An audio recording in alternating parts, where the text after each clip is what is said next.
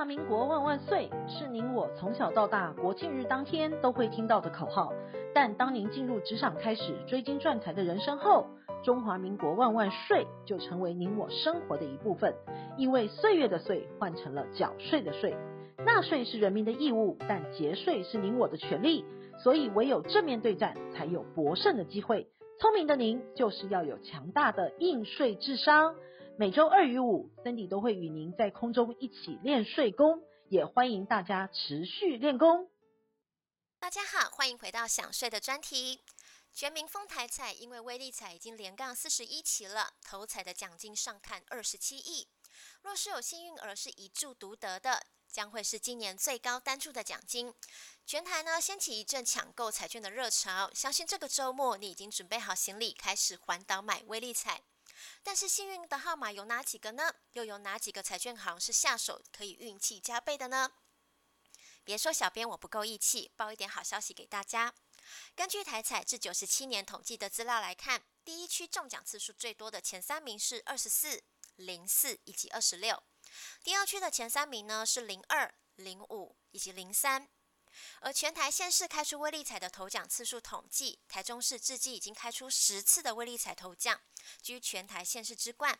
其他像是金门县、连江县、新竹市、新竹县、嘉义市、嘉义县以及澎湖县都尚未开出。我相信以上应该已经够您排行程以及闪避二区了。周末的假期，您可以好好安排您的台彩之旅。预祝您周一成为二十亿的亿万富翁。如果您觉得靠自己的力量太慢了，可以考虑集资。但是您要注意，多关心一点，是不是有踩到国税局的红线？也就是说，集资中大奖要不要分一咖给国税局呢？因为规划不当，反而会多一笔赠与税在等您哦。一般来说呢，集资有分两种，第一种呢是父母集资一起变身为亿万富翁，记得要先留下白纸黑字的证明，最好是用影像的方式来证据，以免中了奖还要被国税局课高额的赠与税。但是要注意哦，台彩有规定，未满十八岁是不能买乐透的，就算中奖他也不能领，所以集资之前记得要先排除，以免您的美梦破碎了。第二种呢是亲朋好友或者是同事之间的集资。想要一起开除老板，或者是提前达到退休的目标，记得呢要先留下对话记录的内容。内容要包括哪些呢？要有哪些人出资，买了多少钱，在哪里购买的，并且将买到的彩券拍照存证，透过 LINE 或者是其他的通讯软体发给所有的集资者。一来呢可以免去纠纷，二来可以省去赠与税的争议。因为集资中大奖是最容易发生纠纷的。嘉义市之前开出了大乐透的头奖，由一注独得新台币三点九二亿元。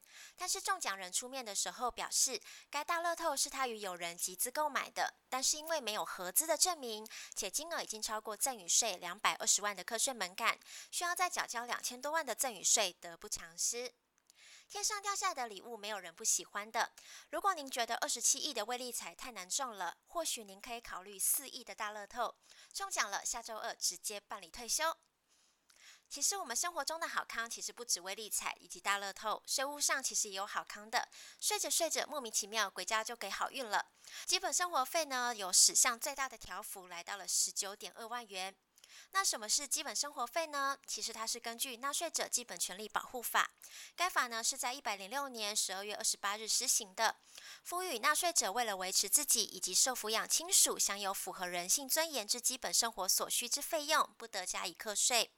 而基本生活所需的费用呢，是依照行政院主计处公布最近一年全国每人可支配所得中位数百分之六十来计算。自一百零六年度综合所得税结算申报开始，年年都有调整。从一百零六年度的十六点六万，一百零七年的十七点一万，一百零八年的十七点五万，一百零九年的十八点二万，明年呢更是直接调涨一万元，来到了十九点二万元。若是以四口之家来计算，税率五趴可以直接省下两千块，适用十二趴呢，则可省下四千八百元。您说这是不是很有感呢？除了基本生活费调整之外，年底也有机会调整各项税目的免税额、课税级距以及扣除额等等。赠与税的免税额呢，从九十八年开始就没有调整过了，一直维持在两百二十万。遗产税呢，也是维持在一千两百万。但是从九十八年到一百零九年间，物价指数调整约九点四二趴，已经相当接近了调整的门槛，有望提高遗赠税的免税额。若是以十趴来计算，赠与税的免税额有望提高到两百四十二万元，遗产税的免税额呢，有望调高到一千三百二十万。而赠与税有机会从免税额八点八万提高到九点一万元，最快呢是一百一十一年上路。这样子对高资产家族来说，传承速度渴望加快，是一项大福音呢。疫情之下，消费的模式改变，学习的方式其实也可以很多元。过去我们透过报章媒体来学习新知，近期呢，我们可以透过声音也可以学习到了。享税 Podcast 呢，从去年十一月开始推出了不动产移转节税的妙方、信托规划以及所得节税措施等相关的议题，希望可以让您爱上税务，了解税务，享受税务。赚得多其实并不厉害，但能省下税才是高手。想要了解更多省税的妙招以及市场的动态，请订阅享税 Podcast 并追踪卓越的粉丝专业。我们会在上面提供最新的税务重点以及市场的脉动，让您的钱可以跟您的生命一样长。税法规则千变万